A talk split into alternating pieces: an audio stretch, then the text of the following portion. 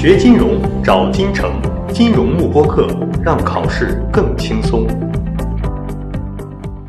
好，同学们好，我们来看一下 CFA 一级的职业伦理道德相关的重要的知识点啊。首先呢，我们来看一下这个职业伦理在一级里面的考试占比。那么占比呢是百分之十五啊，所以我们会看到职业伦理的这样的一个科目的占比，其实还是非常非常重要的啊。大家可以看到，百分之十五是最高的权重之一了。那么和财务报表分析是并列第一的啊，所以是说大家千万不要忽视职业伦理科目的这样的一个学习。另外，职业伦理这门科目呢，在整个 CFA 的学习当中非常重要。为什么这样讲呢？因为整个职业道德它是在一级、二级、三级重复会考三遍的这样的一门科目，而这一门科目里面的三个级别的考点重要点都是一样的啊。那么我们会会在接下来的这个讲课过程当中，会给大家来去讲一下哪些是我们每个级别都会涉及到的主要内容。好。那么对于 CFA 一级的职业道德来讲的话呢，来它一共一个 session 啊，SS 一，那么分别呢有五个 reading 组成。那我们来看一下这五个 reading 它主要讲了哪一些内容。首先第一个 reading 它告诉大家什么是 ethics，也就是说什么是伦理。第二个 trust 什么是信任。这两样东西呢，在我们整个金融行业来讲的话，都是至关重要的啊，至关重重要的。没有信任，其实就不会有金融行业的产生啊。因此，信任和伦理在我们投资专业领域，它的这样的一个解释，它的这样的一个重要性等等，这是我们的第一个 reading。那么第一个 reading 呢，我们主要以概念为主，所以第一个 reading 如果考到的话，就是尽量要拿分的点。因此的话。这个 reading 大家一务必要掌握。那么，其实，在讲到里面的包括 ethics 是什么，包括 trust 是什么的时候，这些基础的定义和概念的时候，考试呢，往往就会以怎以下哪一个是我们 ethics 或者 trust 的一些定义等等啊。那么，这样这样的一种考法，它其实就是考一个非常基础的概念题和看你对于这个概念和定义是否掌握了。那么其实来讲的话，对于我们中国考生，CFA 一级嘛，由于它是选择题，因此的话，在我们记这样的一个概念和定义的时候，大家就可以记关键词啊，把这些关键词多看几遍，多念几遍，能够记住，在选项出现的时候，哎，你能找得出来，那么这样子的话呢，哎，就可以顺利的答出这样的类似的题目了。所以这样的题目的难度是在职业伦理里面是相对比较低的啊，是相对比较低的。好，那么这是第一个 reading。那么第二个 reading 呢，主要讲的是 code。那么 code 这个词呢，其实在第一个 reading 里面啊，具体内容里面我们是会有涉及到的。那么 code 这个词指的是什么呢？是指的是职业伦理的中心思想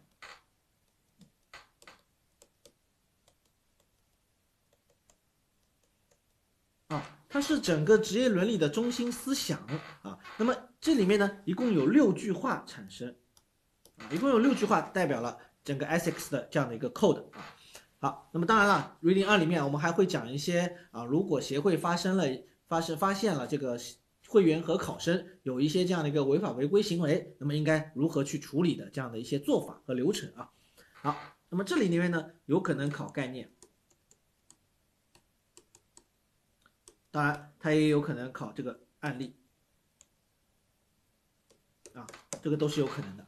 好，这是我们的第二个 reading。那么第二个 reading，请大家注意，是在我们 CFA 一级到三级每一个级别都会考的内容啊，所以这一点大家引起一个关注啊。好，这是第二个 reading。那么第三个 reading 呢，就是讲我们具体的这个 ethics 里面的每一条准则了。那么这是 standard，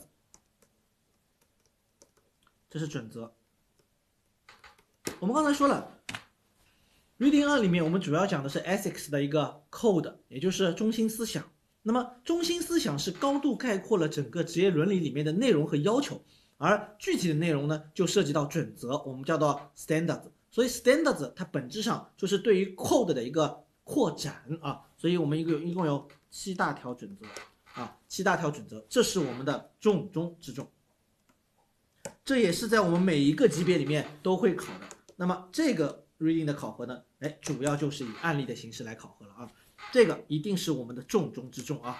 呃，不管是对一级也好，二级也好，三级也好，standards 这七大条准则一定是我们的最重要的内容啊，最最重要的内容。好，那么这是第三个 reading，第四个 reading 和第五个 reading 在我们一级里面就讲了一样东西，这个叫做 GIPS，全称叫做 Global Investment Performance Standards。那么这是全球投资业绩的展示标准。那么为什么会有这样一个东西呢？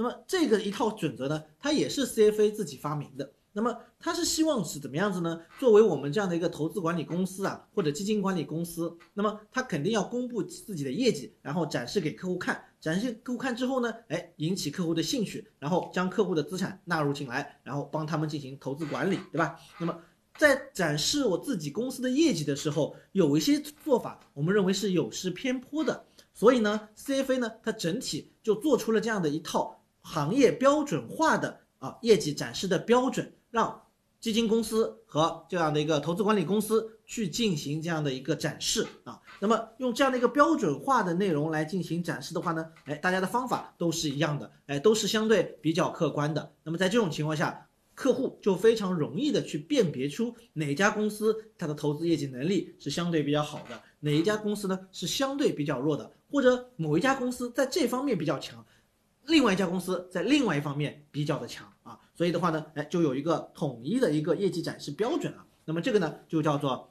GIPS。那么大家记住，在我们一级里面讲 GIPS 呢，是相对比较的泛泛的去讲的，只是呢给大家讲了一些重要的概念，而具体的细则呢，是会等到我们讲三级的时候再来给大家进行讲解的。所以这个里面呢，只是一个一个概况。